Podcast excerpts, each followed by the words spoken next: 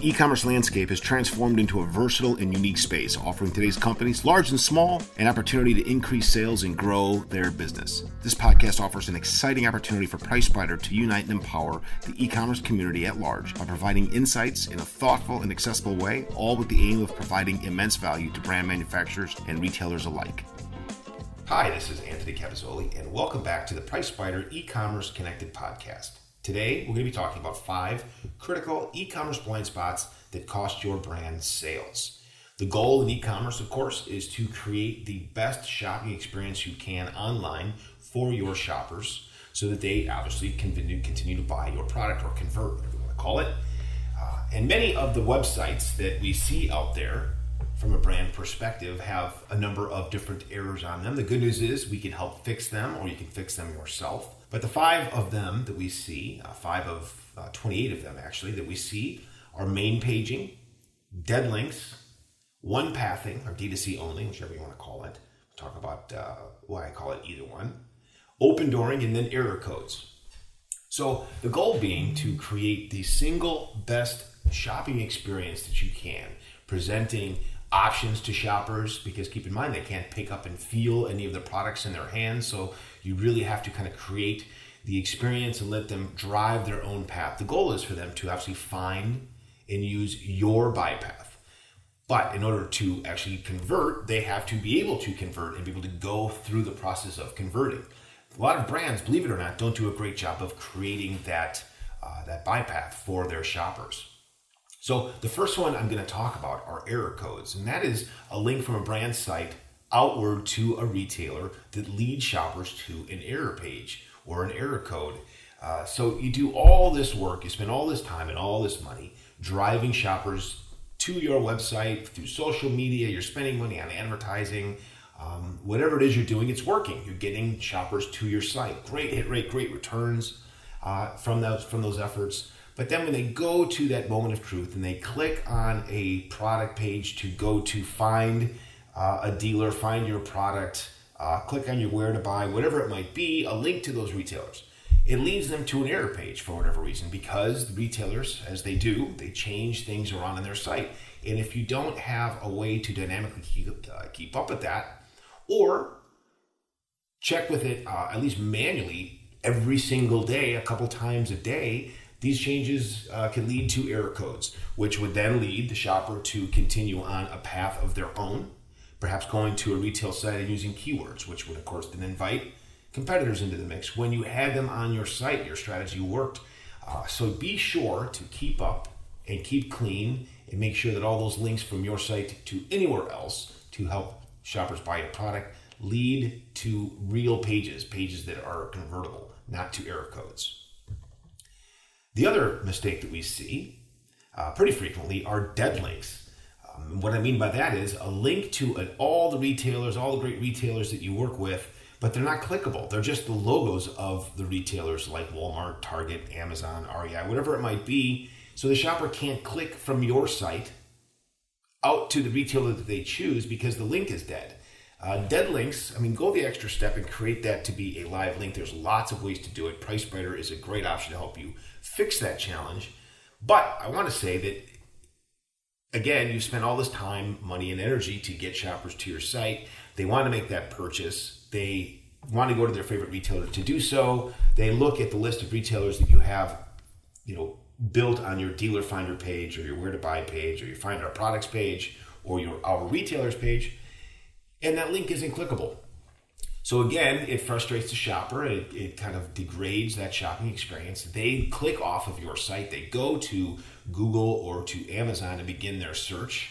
And when they do that, they typically would use keywords, or even if they are using your brand name or product names, a lot of uh, your competitors can bid on those and then steal the sale right at that moment of truth. So it's really important to control the buy path to help shoppers find it and use it easily and efficiently. So the main thing uh, is, you know, make those links work, make those links dynamic, and make sure that they don't lead, of course, to error number one, which is the error codes. Another one that we see uh, really frequently, um, I would probably say this is one of the most frequent errors that I've seen, is main paging. What that means is you do all this great work, you get shoppers to your site. When they get to your site, they find the product that they want, that they love, that they need. They can't live without it another another minute.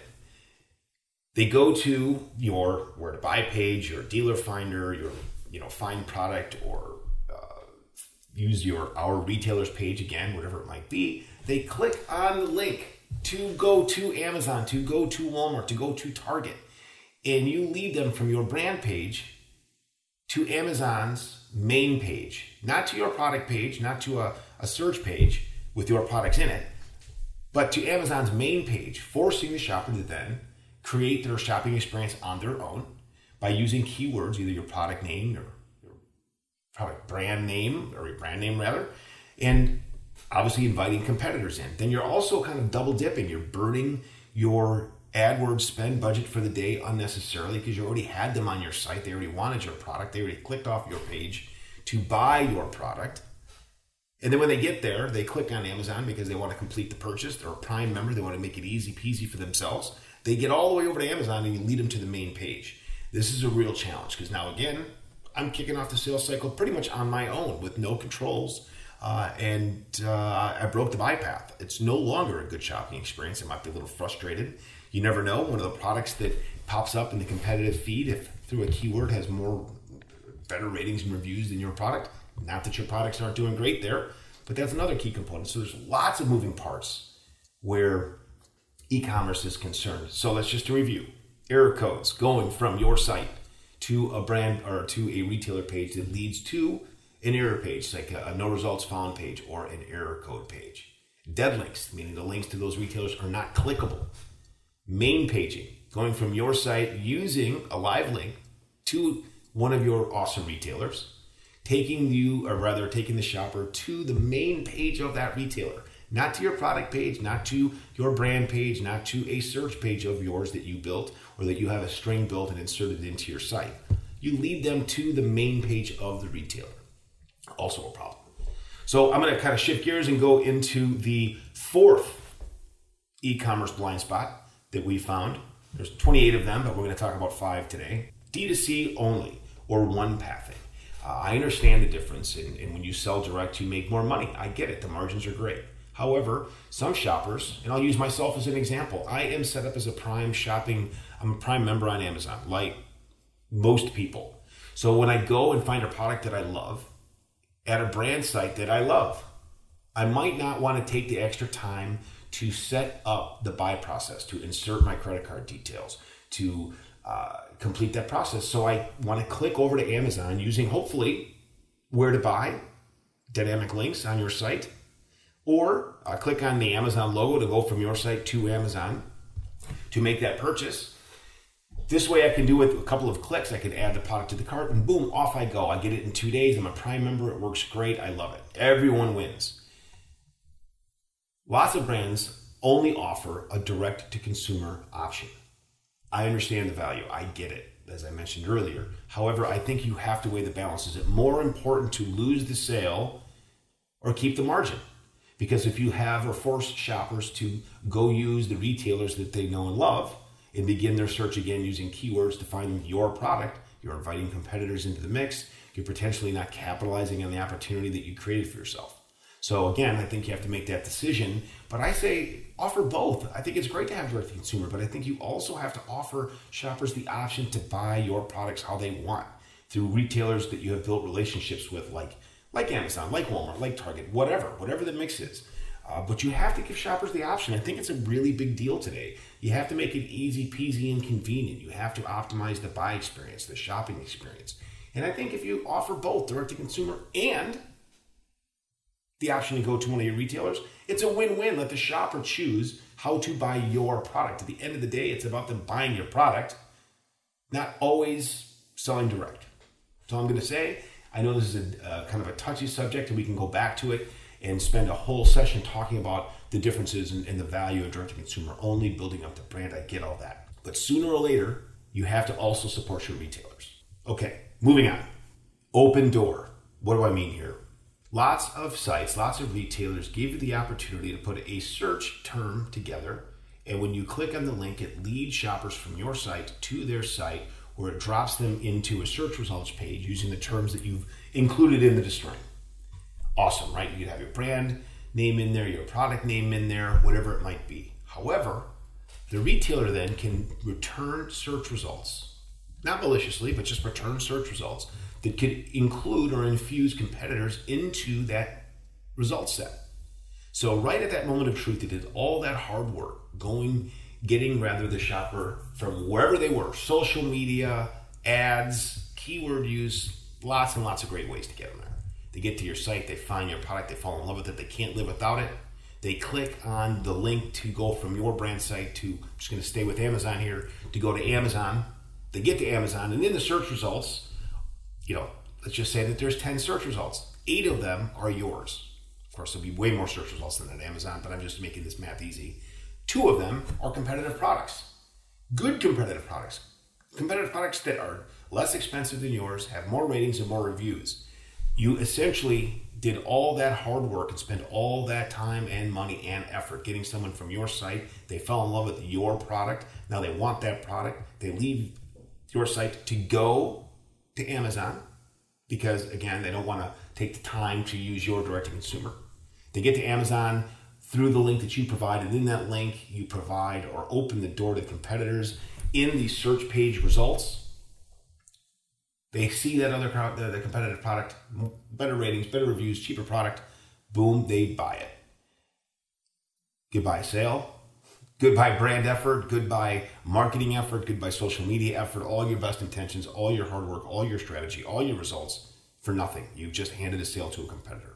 So that's why it's about controlling the buy path, lighting up the buy path, making it easy to find, easy to use. And when you do that, it'll lead to good things. It has to be dynamic, of course, and there's lots of other caveats and other components to uh, getting rid of these blind spots. Again, there's 28 of them. We're just talking about five here, but these five are are what I think probably five of the most common that I see. So just to review, error codes.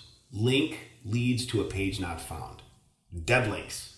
Names or logos, list rather, of names and logos or logos not clickable. So links Names or logos not clickable. That's a dead link.